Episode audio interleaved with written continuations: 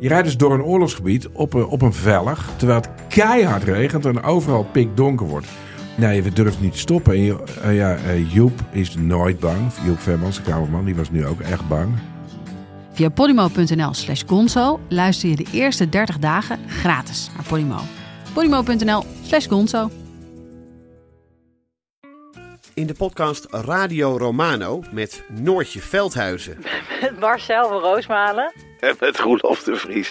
brengen we alle drie elke week een zogenaamde signalering mee. Wat heb jij nou weer bij je? En aan het eind bepalen we wie de winnaar van de week is. Echt een angstcultuur aan het Lege worden. huls die je er bent? Ja, dat gaat eigenlijk altijd onvriendelijk. Luister nu naar Radio Romano bij Podimo. Via podimo.nl slash Radio Romano luister je 30 dagen gratis. Hallo, vanaf de redactie van de Groene Amsterdammer is dit uw wekelijkse podcast. Ik ben Kees van der Bos.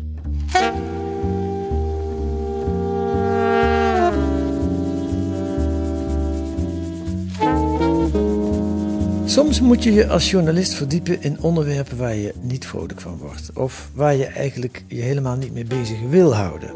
En dat was een beetje het geval bij het onderzoek dat Jaap Tielbeke, Koen van de Ven en Sal Hagen deze week in De Groene beschrijven. Het onderwerp? Forum voor Democratie. De partij van het stabiele genie Thierry Baudet. De, die partij begint zo klein te worden dat een afsplitsing bijna niet meer kan. Maar toch zijn er interessante ontwikkelingen te bespeuren. En daarover komt Jaap Tielbeke bij ons vertellen. Welkom in de podcast, Jaap. Dankjewel, Kees. Ehm Koen en Sel konden er niet bij zijn. Ehm, dat van die lichte tegenzin. Gold dat ook voor hen of gold het alleen voor jou? Ja, ik denk wel dat we daar met z'n drieën veel over hebben gehad. Op het moment dat je aan zo'n onderzoek begint, is het ook een beetje... We hebben het veel gehad over de vraag van... Moet dat nou wel? Zo'n Ja. partij met vijf zetels in de Kamer. Een partij die natuurlijk ook een beetje bestaat bij de gratie van ophef en provocatie. Ehm, moet je daar dan zoveel aandacht besteden als was, journalist? ja, dat was eerlijk gezegd ook mijn eerste gevoel toen ik eh, het artikel toegestuurd kreeg. ja. Nu ga jij uitleggen waarom we dat toch moeten doen. Ja, omdat ondanks dat het electoraal nu wat lijkt weg te ebben, er toch wel verontrustende ontwikkelingen te bespeuren zijn binnen die partij. En het manifesteert zich ook minder puur en alleen als een politieke partij en meer als een maatschappelijke beweging. En dan zie je dat als maatschappelijke beweging en zeker ook hoe ze zich online profileren nog wel degelijk veel invloed heeft. En Ja. dat zit hem dan met name in het aanwakkeren van wantrouwen tegen de politiek, wantrouwen tegen de globalistische elite. En dat zie je eigenlijk op allerlei manieren doorcijpelen. Dat begon heel duidelijk met corona. Ehm, maar dat zie je nu ook weer terugkeren bij de boerenprotesten, als het gaat over klimaatmaatregelen. Dus we hadden al wel dat een beetje in het vizier. Zo van, kijk, er, er komen nu ook nieuwe gezichten steeds nadrukkelijker op de voorgrond. Wat Ja. betekent dat ook voor de toekomst van die partij en voor de invloed van die partij? En die gaat dus verder dan puur en alleen hun invloed in Den Haag. Ja, ja dat, is, dat is overtuigend ook als je het stuk leest. In Den Haag mogen ze er langzaam wegkwijnen. Je weet niet tot hoe ver ze afkalven, maar eh, heel groot gaan ze niet meer worden, mag, mag je denken. Je weet, Je weet het nooit. Nee. Maar online, eh, en ergens in de maatschappij, daar hebben ze een stevige voet aan de grond en zijn ze invloedrijk.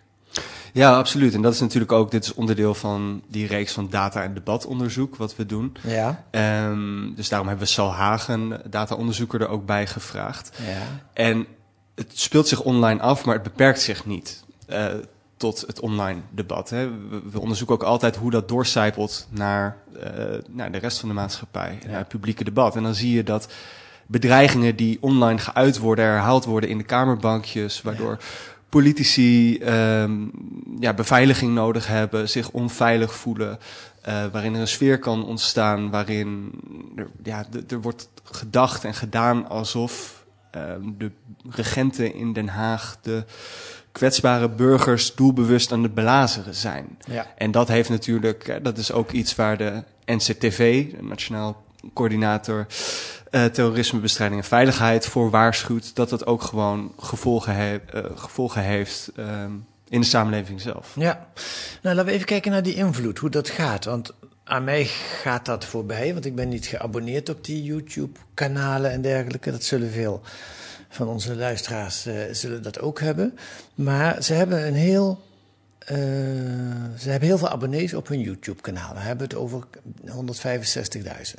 Ja, we hebben ons voor dit artikel dus ook doelbewust uh, gericht op het, op het YouTube-kanaal. Dat is echt wel een van de belangrijkste communicatiekanalen met hun achterban. Ja. En dat is echt van totaal andere proporties dan andere politieke partijen. Ik heb hier de cijfers in het stuk, zou even moeten kijken wat ze precies zijn. Um, maar in ieder geval, ja, bij, bij Forum is het bijna 150.000 abonnees. Um, en bijvoorbeeld een partij als de VVD, die heeft er nog geen 7000. Ja. En je hebt dan een aantal andere uitschieters zoals Denk of de SGP, maar die komen ook niet boven de 12.000 of zo. Ja. Dus ja. om maar even aan te geven dat, dat dit voor Forum een enorm belangrijk communicatiemiddel is. En wat je ziet, denk ik, wat we beschrijven, is een verschuiving binnen Forum uh, van eigenlijk de ambitie om de grootste te worden en om de politieke macht te veroveren. In 2019 tijdens de Provinciale Statenverkiezingen waren ze ook daadwerkelijk de grootste. Na een soort, die ambitie lijken ze een beetje hebben uh, opgegeven en zich dieper te hebben verschanst in hun ideologische loopgraven. Ja. En daarbij ook hun achterban op die manier ja, op die manier benaderen ze die achterban ook. Door een soort van versteviging van een eigen zeil, zou je kunnen zeggen. Een soort parallelle samenleving waarbij iemand als Baudet ook gewoon in de Kamer erkent van... we lijken op twee verschillende werelden, op twee verschillende planeten ja. te leven. Ja. En dat is natuurlijk wel een opvallende, ja, opvallende ontwikkeling. Ja, nou, en daar zijn een paar interessante dingen in, in aan te duiden. En dat doen jullie, dus daar gaan we het zo over hebben. Maar eerst nog even over het onderzoek. Um, data en debat, dat is een serie binnen de Groene waarbij uh, Sal Hagen ook vaak een rol speelt, of soms ook andere uh, wetenschappers. Maak het eens concreet. In dit geval, wat, wat voor data hebben jullie uh, onderzocht en op welke manier? Ja, we doen dus vaak met data en debat een soort zeker met zo'n soort discoursanalyse. Dat is een duur woord, maar hoe is het, ja, de, de, de toon en de inhoud van een bepaald debat veranderd? En hierbij hebben we dan gekeken naar de uitingen van Forum, zowel in de Tweede Kamer. Dus we hebben al hun spreekbeurten geanalyseerd en gekeken van hoe is de taal daarin veranderen, welke onderwerpen agenderen ze, wie zijn er aan het woord ook, dat is, dat is heel belangrijk. Ja. Um, en hetzelfde hebben we gedaan voor alle YouTube-video's van hun kanaal. Dus in 2015 is dat kanaal opgezet, toen Forum begon als denktank. We hebben gekeken van, nou, wat zijn nou, hoe is ook de, ja, de, de, de toon en de taal daar veranderd. Um, en Sal is daar de specialist in, ja. hè, de datajournalist. Die, die, die scraped, zoals dat heet, die data bij elkaar. Maar jullie hebben er ook een belangrijke rol in, volgens mij. Ja, het is gewoon altijd bij de data en onderzoek. Het is niet alsof je door een algoritme kan gooien en dan heb je de uitkomst. Het is ook altijd een soort journalistieke discussie van nou, wat zijn je onderzoeksvragen en ook hoe klassificeer je dingen. Dus uiteindelijk komt het er ook gewoon op neer dat als je al die YouTube-filmpjes in een uh, Excel-bestand zet, dat je dan gewoon ja, moet gaan kijken van oké, okay, welke onderwerpen worden er besproken, welke categorieën hanteren we daarvoor, wat vinden we interessant. Dus uh, we ja. hebben bijvoorbeeld gekeken naar, hè, dus A, wie zijn er aan het woord, wie komen er voor in die filmpjes. Um, hoe is de beeldtaal? Dus ook wordt er expliciet een tegenstander aangewezen.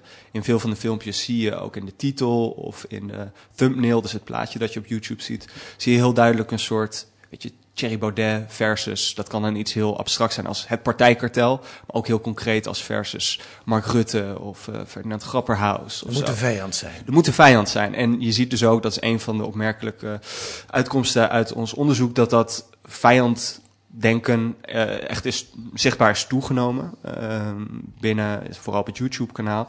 En ook bij de spreekbeurten hebben we gekeken, dus wie zijn aan het woord, maar ook wat zijn de onderscheidende woorden um, voor een bepaalde partij in een bepaalde periode. En dan hebben we voor, vooral gericht op de twee uh, ja, coronajaren, zou je kunnen zeggen. En dan zie je dat zeker in dat tweede coronajaar, dat er veel meer taal doorcijpelt die gericht is op ja, complotdenken eigenlijk, complottheorie. Dus in het eerste jaar gaat het veel meer over de schade voor uh, ondernemers en de economische gevolgen van lockdowns. En daarna draait de toon. En dat zie je ook in, in, in YouTube-filmpjes. Dus dat zijn om dat soort beslissingen ja. te nemen, heb je heel veel met, met z'n drieën. Uh, ja, praat je daar gewoon veel over. Goed, laten we naar de, een aantal van jullie conclusies gaan, want dan wordt het heel interessant. Eén ding is, eh, kijk, er was altijd de gedachte dat Thierry Baudet is veel te narcistisch om iemand naast zich te dulden. Ehm, nou denk ik dat nog steeds wel een beetje. Maar uh, dat de partij zou ook daaraan ten grond gaan. Nou, misschien is dat zelfs voor een klein deel wel gebeurd. Maar uit jullie analyse komt dat dat beeld helemaal niet klopt. Ja, het werd, ik bedoel, bij Forum zijn er natuurlijk de nodige conflicten en afsplitsingen geweest. Uh, die geschiedenis hoeven we niet helemaal op te rakelen. Maar daar werd vaak inderdaad als uitleg gezien van ja, als er dan iemand naast Baudet komt die een beetje de spotlight steelt, dan, uh, dan botst dat en dan, uh, dan, dan, dan klapt dat. Ja. En uit onze analyse blijkt dus dat hij wel degelijk bereid is het toneel te delen. Op dit moment, de laatste. Op dit moment, de laatste ja. tijd. Ja. En het grote verschil is dat het nu gedeeld wordt door mensen die niet per se een soort rem op hem zijn, die een soort matigende invloed willen uitoefenen, maar die eigenlijk misschien wel ideologisch gedrevener zijn en radicaler zijn. Jongeren ook. Jongeren. En als je teruggaat naar veel conflicten intern, dan, ging, dan stonden die jongeren vaak ook centraal. Hè? Met Ja. name Freek Jansen, die Ja. die jongerenbeweging ook is begonnen. Die ook een beetje wordt omschreven als nou, de godfather van de JFVD, dus de jongeren van Forum voor Democratie. En eh, die was natuurlijk een aantal keer in opspraak geraakt. Je herinnert je vast nog de controverse rondom de antisemitische appjes bij, eh, bij die jongeren. Ja, En er was vaak nou van, eh, hè, nou, blijven de jongeren, dan stappen wij op. En de jongeren zijn gebleven en die hebben steeds een nadrukkelijkere rol binnen de partij gekregen. En als je luistert naar de toespraken van eh Freek Jansen en ook die andere eh, jonge mannen, dan zie je dat daar een veel, ehm, ja, een veel ideologischer geluid in doorklinkt. Dus Baudet schrijft, beschrijft het zelf ook in het boek als een soort tweestrijd die of eigenlijk van meet af aan in die partij zat. Tussen een soort, ja, hij noemt ze een beetje de liber, li- libertaristische, fortunistische stroming, die toch wel eigenlijk politieke macht zocht en bereid was tot compromissen. En eh Forum als een soort, hij noemt een esthetische beweging bijna, die ja, totaal ehm, eigenlijk iedere, ja, hoe zeg je dat, gewoon, gewoon frontaal ingaat tegen het heersende wereldbeeld. En ook niet bang is om te provoceren en die echt door en door ideologisch gedreven is. En je ziet dat die lijn de overhand heeft gekregen.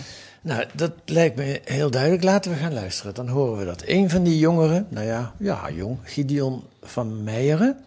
eh, die zeggen in de Tweede Kamer, eh zette die in eh, februari van dit jaar de coronapolitiek nog eens op een rij. Eh, daar heb ik een klein stukje uit, eh, uit eh, de, de op YouTube gepubliceerde video daarover gekozen. En dat is wel interessant. Die video bijvoorbeeld is 480.000 keer bekeken. En ehm, ja, het is, luister wat hij zegt.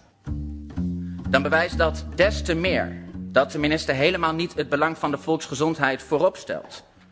Met volksgezondheid heeft een QR-code namelijk helemaal niets te maken.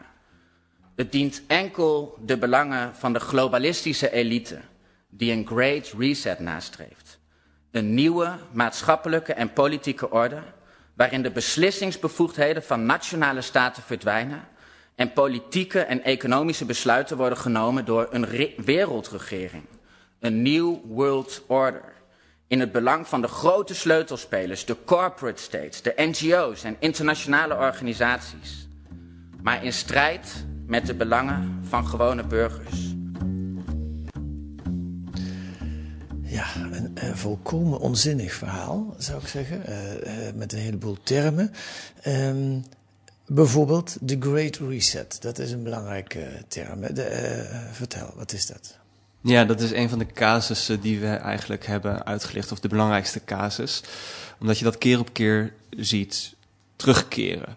En dat is kort door de bocht, zoals het hier wordt ingezet, een samensweringstheorie. Ja. Van een globalistische elite Zo is die er, nou eigenlijk zoals hij het zelf zegt, erop uit zou zijn om de gewone burgers hun vrijheden te ontnemen. Ja. En die term eh, die komt eigenlijk van een boek van Klaus Schwab.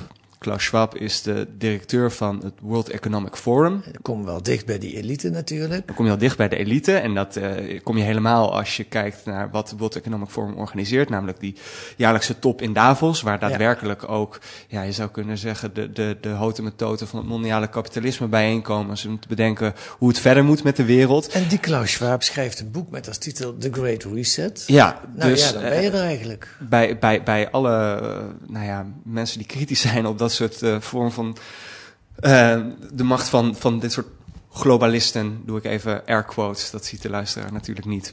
Ehm, die, daar gaan de alarmbellen af. En als je het Ja. boek dan daadwerkelijk gaat lezen, dat is een, nou ja, wat hij poogt is eigenlijk een soort mm, ja, visie te schetsen, heel grof, hoe de wereld beter uit de coronacrisis kan komen. Dus hij zegt, COVID-19, dat is een soort wake-up call en dat laat eigenlijk zien dat eh, we niet op dezelfde voet ver kunnen, verder kunnen en dat allerlei veranderingen die al in gang zijn gezet, daardoor waarschijnlijk in een stroomversnelling zouden komen. Nou, daar kun je van alles van vinden, daar kun je van alles op aanmerken. Je kunt ook best terecht je afvragen of dat nou de taak is van zo'n niet democratisch verkozen man op zo'n top om dat soort eh, visies te schetsen. Maar wat er gebeurt in het Forum-universum is dat dat eigenlijk best wel saai en taaie boek, Ja. eh, dat die titel daar wordt uitgepakt en dat wordt dan eh, ingepakt in een bepaald frame. eh, dat het een soort kwaadaardige agenda, kwaadaardig plan is. Hè, Ja. Een New World Order. Het borduurt ook voort op eh samenzweringstheorieën die eigenlijk al nou ja, sinds de jaren zestig rondzingen. Of, of het nou gaat om de Verenigde Naties of de Bilderberg-conferentie. Dat eh, nou ja, globalisten eh, dus plannen hebben om nationale staten te ontmantelen en in de coulissen eh, bedisselen hoe ze de macht naar zich toe kunnen trekken en volledige controle kunnen krijgen. En dat wordt hier eigenlijk ook zo uitgelegd. Dus in plaats van kritiek te leveren op het, op het gewoon kritiek te leveren op het coronabeleid van het kabinet, wordt er gedaan alsof Mark Rutte een soort van puppet is, een pop is van het World Economic Forum, die eigenlijk de belangen dient van, nou ja, je hoort hem letterlijk zeggen, de grote eh, corporate states en de, de NGO's. Ja, de NGO's zitten dan ook die ineens zitten daar ook ineens bij. En dit wordt dus gewoon eh, op, nuchter beweerd in een Tweede Kamerdebat. hè. Zover is het gekomen. Hoe komen ze erop? Want dat boek van Klaus Schwab, als je dat serieus neemt, dan heeft dat helemaal niet te niets te maken met de Great Reset zoals zij die beschrijven. Nee, nee, nee. Kijk, het Je is... zou bijna een complottheorie weer gaan aanhangen. Wie heeft, ze, wie heeft dit nou... Wie heeft dit complot? Hoe komen ze aan dit complot? Ja, nou, wat ik zeg, het borduurt al wel echt voort op ehm, eerdere complottheorieën die dus al langer rondzingen. In, in deze zin is het niet nieuw. Er wordt nu dan het label The Great Reset opgeplakt. Ja, maar ja. ideeën over een New World Order, die zijn natuurlijk niet nieuw. De eerste Ehm, keer dat ik ervan hoorde was van de Illuminati. Ja, Eh, dat was in, in, eh, in een, eh, eh, een MBO-klas aan, de, aan de ROC in, in Nijmegen. En meer dan de helft van de leerlingen dacht dat de Illuminati aan de macht waren. Ik denk de Illuminati. ja, ja, ja, je hebt natuurlijk complottheorieën in allerlei soorten en maten. En of het nou gaat over pratende reptielen of eh, bloeddrinkende pedofielen die aan de macht zijn. Ja. Eh, er is een heel spectrum van, maar vaak komt het er wel op neer. Wat, wat de rode draad is, is dat ergens eh, op een soort schimmig niveau de machtigen der aarde eh, ja, de touwtjes in handen hebben en die macht alleen maar verder naar zich toe trekken. En ik denk ook electoraal gezien is het natuurlijk een soort ja, strategie. Dus ik weet niet in hoeverre, dat vind ik altijd een beetje moeilijke vraag. En misschien ook wel irrelevant in hoeverre het puur opportunisme is. En in hoeverre ze daadwerkelijk in die retoriek geloven. Ja, hoeverre, maar het, het, ja. het is natuurlijk wel dankbaar om te zeggen van... eh, kijk, al die andere partijen die voegen zich daar, daarnaar. En wij zijn de enigen die echt in opstand komen. Die door de verhalen heen prikken. En het, het grote gevaar is daarvan dus dat je... Nou, dat zie je nu bij de boerenprotesten... Ehm, ook weer dat je in plaats van een discussie krijgt over ja, eh, hoe moeten we omgaan met dit stikstofprobleem, wat zijn de juiste maatregelen, ehm, dat het hele probleem wordt afgeschilderd als iets wat gefabriceerd is, gewoon regelrecht een hoax. Ja. Hetzelfde zag je natuurlijk bij het klimaatprobleem. Stikstofprobleem bestaat helemaal niet. En dan houdt eigenlijk iedere vorm van ja, parlementaire ehm, eh, overleg houdt dan ook op. Ja. Dus ze plaatsen zichzelf daarmee ook nadrukkelijk buiten die parlementaire orde. En dat doen ze denk ik ook ehm, doelbewust. Eh, Het indrukwekkende is dat het ook internationaal gebeurt. Ehm, eh, ik ga naar het volgende fragment toe praten. Dat is van Alex Jones. Ehm, eh, ik- ik heb even getwijfeld. Er was ook zo'n fragment van Eva Vladingenbroek. Die, eh, ik weet niet of die nog bij de Forum zit, maar die zat erbij in elk geval. Die heeft onlangs bij Fox News het boerenverzet eh, ook geduid in het licht van de Great Reset. De boeren wordt land afgepakt en dan moeten dan vluchtelingen voor in de plaats komen wonen. Dus een, een communistische eh, machtsgreep is er be- bezig. Nou, dat moet u maar van mij geloven als u het nog niet gehoord heeft. Maar wat u wel gaat horen is Alex Jones, een stevige man, grote baard. En die schreeuwt erop los in zijn eigen videokanaal. Hij is vorige week veroordeeld tot het betalen van 4,1 miljoen dollar aan de nabestaanden van de moordpartij de Sandy Hook School, in 2012. Twintig kinderen uh, gingen, vonden daarbij de dood en zes volwassenen. En volgens Jones was dat allemaal een verzinsel. En dus die moeder, een van die moeders, die was gewoon een crisisactrice, zoals hij dat noemde. Nou, die moeder heeft hem voor de rechter gesleept. Um, uh, en dan, dan moet hij 4 miljoen betalen. Dit allemaal ter inleiding, want meneer Jones is ook erg te spreken over Gideon van uh, Meijeren. En um, nou, het is een beetje een, een, een verwarrend fragment, maar u moet weten, het gaat over uh, voor een deel wordt er in Nederlands gesproken, wordt dan Gideon van Meijeren geciteerd, hoe die in het parlement aan uh, Mark Rutte vraagt dat boek, The Great Reset, daar hebt u toch uh, een, een, brief, een vriendelijke brief over geschreven. Dat dat, uh, hij zegt zelfs dat hij het voorwoord geschreven heeft. Klopt dat? Dat klopt toch helemaal niet, hè? Nee. Um, nou, let op. Alex Jones. Yes. Book with the catchy title COVID-19 Great Reset. Als pakkende titel COVID-19, The Great Reset. That's all true. En mijn vraag aan de demissionair... My question to the PM is... How does he judge the content of this book? President is hoe beoordeelt hij de inhoud van dit boek? De minister-president. Eh, ik ken het boek. I do not know this book. He wrote the frickin' forward. Again, he's written the forward to the book for the Dutch version. It, that comes out. He gets awards from him. He doesn't know who he is. Eh, because unfortunately, you cannot read all books that get sent in. Eh, Hit pause. So 30, a minute before, he doesn't know who Klaus Schwab is. He doesn't know about the book. He doesn't know about the letter. But now he knows all why he did this. Continue. Hoe is het How is it possible that Mr. Root values a book that has neo-communist dat message? meneer Rutte een waardeoordeel hecht aan een boek met een neocommunistische boodschap, terwijl hij dat Well, he did not even read the book. niet eens gelezen heeft? Dank u wel. So there you go. That young man is awesome. And that's, I mean, just that these people, no one stands up to these scum. This,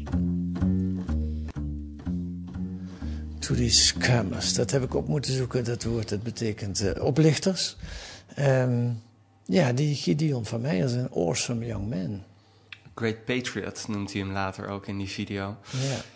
Ja, dit laat maar weer zien hoe eigenlijk ook ja, diep ze in dat complotuniversum zijn afgedreven. Ik denk dat er altijd wel um, sporen daarvan aanwezig waren in Forum voor Democratie. Er zit natuurlijk ook een heel grijs gebied tussen kritiek op het partijkartel en kritiek op de elite, dat echt niet allemaal verkeerd hoeft te zijn, of er echt niet allemaal iets mis mee hoeft te zijn automatisch. Um, maar het komt steeds onverhulder aan de oppervlakte. Ja. En je ziet ook dat het inderdaad een soort internationale uh, beweging uiteraard is. Er waren hier ook allerlei YouTube-kanalen vanuit Amerika heen gekomen om de farmers protest uh, te verslaan. En um, maar dat, dat Great Reset-theorie, dat is overigens wel interessant, dat het vrij nadrukkelijk ook in Nederland heel groot is. Okay. En uh, uit ons onderzoek blijkt ook dat dat forum op YouTube een duidelijke aanjager daarvan is. Het wordt vaak in één adem genoemd. Als het over de Great Reset gaat, komt in 20% van de gevallen wordt er ook verwezen naar forum of een bekende uh, forum politicus. En uh, ja, dus, dus ook op YouTube en uh, Facebook zag je datzelfde patroon. Dat had Nieuwsuur een tijd geleden ook laten zien. Um, en je ziet dat daarbij dus, dus Forum een nadrukkelijke rol speelt. En bijvoorbeeld ja, had je onlangs het relletje rondom Barbara Baarsma... die het voorstel van een uh, CO2-budget, persoonlijk CO2-budget, lanceerde. En wat me daarin ontzettend opviel is...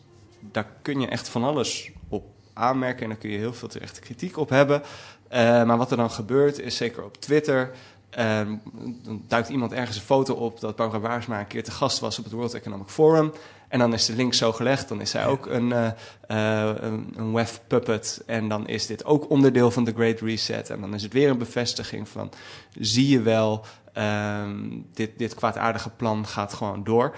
En dat is wel, ja, dat is toch wel erg, ja, verontrustend gewoon. Zou ja, zeggen. ja, ja, en angstaanjagend ook wel. Dat, dat, dat zoveel mensen daarin geloven. Ja, nee, zeker. Het, het is natuurlijk in die zin. Complotdenken is natuurlijk niks nieuws. En uh, het is moeilijk om te zeggen hoe het is gegroeid of of het is gegroeid. Maar je ziet wel dat de dynamiek heel anders is geworden met de opkomst van sociale media. Ja. En ehm, dat er dus nu ook een, een mediawetenschapper die we spraken, die noemde het de propaganda-pijpleiding. Dus het begint op schimmige internetfora als 4chan, waarvan Baudet ook zelf zegt, daar halen we best wel vaak ons nieuws ook vandaan. En dan vervolgens gaat het via hun YouTube-kanalen naar ook het parlement, naar de publieke omroep. Uh, bij Ongehoord Nederland zie je dat nu vaak opduiken. Daar schuiven voor een politici regelmatig aan. Ja. En het is een soort, het is niet eens een lineair proces. Het is, het is best wel een soort ecosysteem wat ook in cirkels draait. Want het een wakkert het ander weer aan natuurlijk. En zo zie je dat iets in korte tijd behoorlijk kan, kan groeien. En dan krijgt zo'n boerenprotest natuurlijk toch wel echt um, ook akelige randjes. Ja, komen we zo nog op. Maar even nog terug naar jullie, naar het begin eigenlijk. Um, wat jullie dus waarnemen en ook met cijfers ondersteunen, is dat Thierry Baudet het veld laat aan Gideon van Meijeren, Freek Jansen en andere jongeren. En dat uh, hij zelf ook niet vies is van dit soort teringen. Dat hij nu dus dit soort, dat hij niet meer in de hand gehouden wordt, lijkt het. Dat de radicale jongeren uh, vrij spel hebben binnen Forum voor Democratie. Ja, dat is natuurlijk vaak, um, als je terugkijkt naar de geschiedenis, de mensen die zijn opgestapt, of het nou gaat om iemand als Henk Otte of um, van Haga of Annabel Nanninga en Joost Eertmans, die hebben op een gegeven moment toch gezegd, ja, dit, dit, dit gaat me te ver, die koers, die, uh, daar kan ik nu maar niet meer achter scharen. En nou ja, ik bedoel, dan heb je een behoorlijk hoge tolerantie, tolerantiegraad. Want ook in de beginfase waren dit soort zaken al wel degelijk zichtbaar. Ja. Maar het komt nu steeds duidelijker aan, de, uh, aan het oppervlakte nu die uh, gematigde stemmen weg zijn. Ja. En uh, eigenlijk steeds verder worden aangejaagd tot op het punt dat er ook nou ja, openlijk wordt gespeculeerd over. Uh, op, of wordt opgeroepen tot geweld en tot tribunalen. Nou, die tribunalen, dat was in de Tweede Kamer. Dat is ook een heel incident geweest. Maar dat oproepen tot geweld, dat deed Gideon, uh, van, Gideon Meijeren vrij openlijk vorige maand bij de boeren. Uh, luister maar. Een taboe op geweld, wat er op dit moment in de samenleving rust, terwijl de staat het geweldsmonopolie heeft, kan er ook voor zorgen dat de staat nooit iets te vrezen heeft. En het standpunt dat ik nu uitdraag is ook heel goed verenigbaar met een democratie. Want in de Verenigde Staten is het tweede amendement het recht op wapenbezit. Juist zodat altijd ergens die dreiging wel boven het hoofd hangt dat de burgers, als het echt nodig is, in staat zijn om zichzelf te verdedigen. En vergeet ook niet, zelfs in ons huidige wetboek van strafrecht is een uitzondering gemaakt op het verbod van het gebruik van geweld. Artikel 41 van het Wetboek van Strafrecht bepaalt dat het is toegestaan om geweld te gebruiken als dat noodzakelijk is om je eigen of andermans lijf, eerbaarheid of goed te beschermen tegen een wederrechtelijke aanranding. Dat mogen we nooit vergeten. Want uiteindelijk kan en mag het nooit zo zijn dat de boeren zich als makkelammetjes van hun grond gaan laten verdrijven. En op de achtergrond stonden dan trekkers en wat klappende boeren. Ja, dit is, dit is uh, uh, juridisch een onzinnig verhaal, maar het klinkt, het heeft een zekere charme van de, van de, er zit een zekere logica in. Of ja? verras ik je daarmee? Ja, daar verras je me eerlijk gezegd wel mee. Nee, ik bedoel dat, dat uh, uh, artikel 41, wat ja. je noemt het wetboek van strafrechten, ja. als je haven en goed uh, bedreigd wordt, nou, wat zeggen de boeren? Onze haven. Kijk, het, het, het trucje zit hem in het woord wederrechtelijk. Mm. het gaat gewoon volgens een democratische procedure en dan mag je geen wapens aanschaffen en al helemaal niet tegen de staat gaan schieten. Maar dat stapje slaat hij even over en daarmee geeft hij toch een soort schijn van. Um, wat jullie aan het doen zijn, boeren, je verzetten tegen, dat is, dat is ook heel. Uh, eigenlijk uh, wordt dat gesteund door de Nederlandse wet. Ja, ja, je kunt het inderdaad uitleggen als een soort juridische of filosofische discussie. Wanneer mag iemand zich ook verzetten tegen de tirannie van de staat? En hij verwijst dan inderdaad ook naar de Verenigde Staten. Ja. En uh, dat de reden is dat wapenbezit er staat. Alleen je moet wel nadenken over de context waarin hij deze uitspraken doet.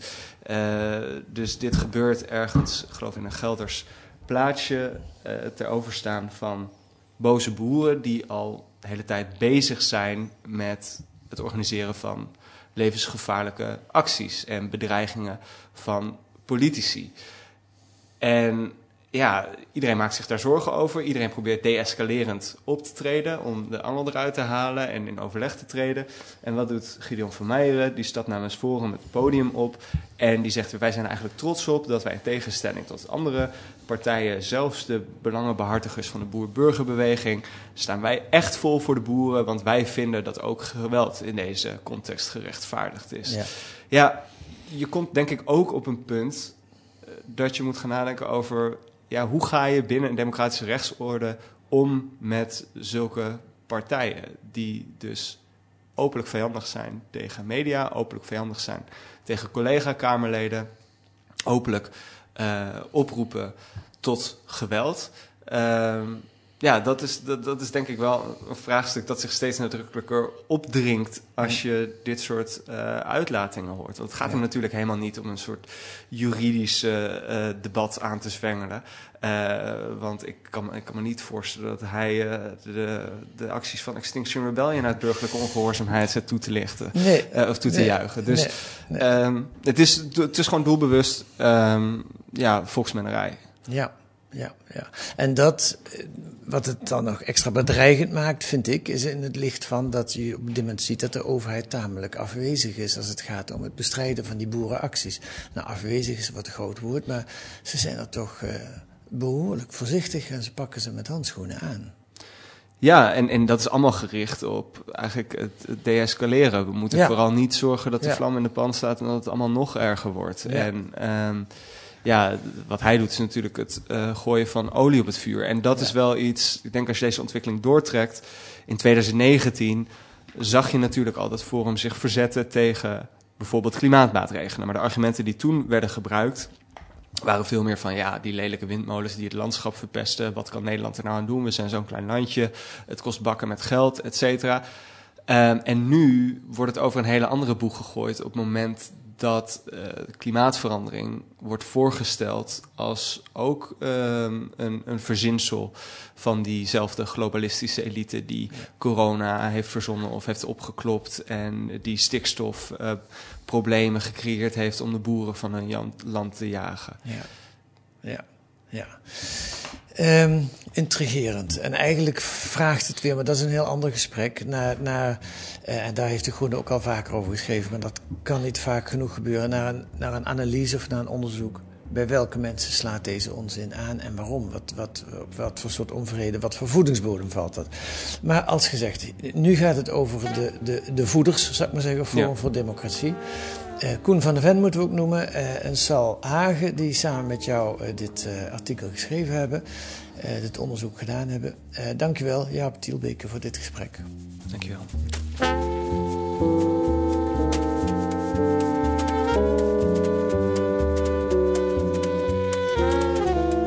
U kunt het allemaal lezen met een abonnement. Nee, zeggen. Wat staat er nog meer in De Groene deze week? Een verslag van Arnon Grunberg, die in Ter Apel een week is opgetrokken met beslismedewerkers van de IND. Zo heet dat, de mensen die uh, de, de, moeten luisteren naar de verhalen van de vluchtelingen. Hun onderzoek, dat van die beslismedewerkers, vertoont volgens de schrijver grote overeenkomsten met het werk van literaire recensenten. Ze zijn beide namelijk op zoek naar geloofwaardigheid. Enfin, deze week in De Groene. En een reportage uit Huizingen. Tien jaar na de grootste aardbeving tot nog toe in Groningen. Die Groningen, of die het probleem van de gaswinning in Groningen, op de kaart zetten. Dat kunt u lezen met een abonnement of een proefabonnement. Dat wordt uitgelegd op groene.nl. 10 weken de groene voor 15 euro. Wilt u reageren op de podcast, dan kan dat ook. Stuur een mail naar podcast.groene.nl. Volgende week zijn we er weer met analyses en achtergronden bij het nieuws in deze podcast van de Groene Amsterdammer.